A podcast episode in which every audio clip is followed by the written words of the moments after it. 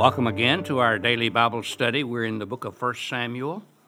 1 Samuel is a history of Israel from the last of the judges to the first of the kings, from Samuel to Saul to David. And it's an exciting time in Israel's history as they're moving into a nation that's becoming more prominent and more powerful, and they're, they're learning great lessons individually and as a nation as to depend on God. Sometimes they do, sometimes they don't. Just like we are, uh, sometimes we're fickle. One day we trust the Lord, and some, then maybe the next day we don't. And we have to learn to be faithful in that, and they're learning. And I want us to pick up uh, in the 13th chapter of the book of 1 Samuel. Saul has been declared king but he's not really a king yet in the sense of a king. He doesn't have a palace, he doesn't have a place to rule. Really, he, he doesn't have much of an army, and they're all volunteers. And we get that picture in verse 16 Saul and his son Jonathan and the men with him were staying in Gibeah in Benjamin while the Philistines camped at Michmash. Raiding parties went out from the Philistine camp in three directions, and they these raiding parties would go out and, and steal and kill and do havoc in the land of Israel. And this is what's interesting, verse 19 Not a blacksmith could be found in the whole land of Israel because the Philistines had said, Otherwise the Hebrews will make swords or spears. So they made all Israel. They wouldn't allow any blacksmiths when they controlled Israel, so they made all Israel, the Bible says, have their plows and their axes and their sickles sharpened at the Philistine blacksmiths, and the price was two thirds of a shekel. And so that so on that day when the Israelite soldiers went out to do battle with Saul and Jonathan, not one of them had a sword or a spear, only Jonathan and Saul. They had uh, homemade weapons, you know, like axes and and uh, all kinds of things like that. Verse 14, uh, chapter 14 picks up the story. Now, a detachment of Philistines had gone out to the pass at Michmash. One day, Jonathan, the son of King Saul, and his young armor bearer, he said to the armor bearer, Come, let's go over to the Philistine outpost on the other side. But he didn't tell his father. Saul was staying on the outskirts of Gibeah under a pomegranate tree. With him were 600 men. Among them was Ahijah, who was wearing an ephod. He was the son of Ichabod's brother and he was acting as the priest. Now, no one was, was aware that Jonathan had left the camp, and uh, Jonathan intended to cross over uh, into the area where the Philistines were and check them out. And uh, he just felt impelled by God to do this. Jonathan said to his young armor bearer, verse 6, Come, let's go over to the outpost and of the enemy, because perhaps the Lord will act on our behalf, and nothing can hinder the Lord from saving, whether it's by many people or by few people. Do all that you have in mind, said his armor bearer. I'm with you, heart and soul. So they crossed on over. The Bible says they they uh, climbed up over the mountain, and they showed themselves to the Philistine outpost.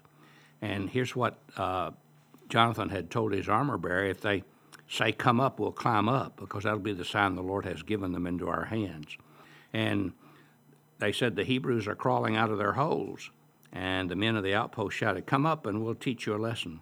So Jonathan said to his armor bearer, Climb up after me. The Lord has given them into the hand of Israel. And Jonathan climbed up using his hands and his feet with his armor bearer right behind him. And the Philistines fell upon Jonathan and his armor bearer, followed and in the first attack, Jonathan and his armor bearer killed some 20 men in an area of about a half an acre. Then panic struck the whole army, those in the camp and field, and those in the outposts and the raiding parties, and the ground shook. It was a panic sent by God. Saul's lookouts at Gibeah and Benjamin saw the army melting away in all directions. Then Saul said to the men who were with him, Muster the forces and see who's left us. And when they did, it was Jonathan and his armor bearer who was not there.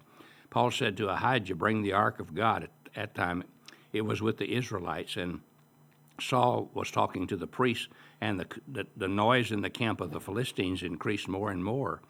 And then Saul and his men assembled and went into battle, and they found the Philistines in total confusion, striking each other with their swords. Those Hebrews who had previously been with the Philistines and had gone up with them to their camp went over to the Israelites, and all the Israelites in the hill country heard about what had happened, and they joined the army of Saul, and, and so that day God saved Israel, and the battle moved on. God was working in mysterious ways his wonders to perform, which he so often does, and which is amazing to us that God does what he does in the way he does it. He used one man and his armor bearer, Jonathan, the son of the king, who just was impelled by God to go fight the enemy. And they were greatly outnumbered and they were greatly out armored. And they really had no chance of winning the battle. It was, it was, in the eyes of mankind, it would have been a hopeless battle. It would have been one that would have been inconceivable for them to even come close to winning. But Jonathan knew that God was greater than their enemies. He said, God can God can win by many or by few. It's up to him. If he wants to if he wants us to be the victor here, then he can do it. And and so once again we see that God intervenes in the affairs of men and he intervenes in our lives too if we trust him. And the great thing about it is that God wants to work in us to, to produce great victories over the evil one, Satan and the world and the flesh and the devil. And if we'll make ourselves available He'll do that. Now, one of the things we have to do is be willing to be available to step out in strategic situations and by faith trust Him when we sense that's what He wants us to do. And sometimes it's hard to know, and when we don't know, we have to wait. And, and then when we wait and we discover what God desires for us to do, then we step out. And that's what, that's what Jonathan did. He, he stepped out because he believed that's what God wanted him to do.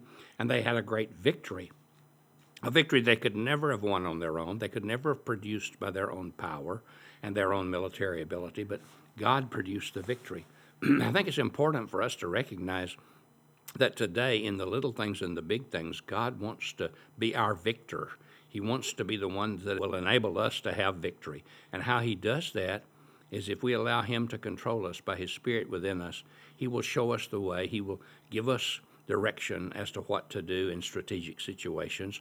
Sometimes we'll have to make monumentous decisions in just a second or a moment. We won't have hours to pray or think about it. But if we stay prayed up and we stay walking with Him, then when those moments come, we can step out in faith and do what He wants us to do.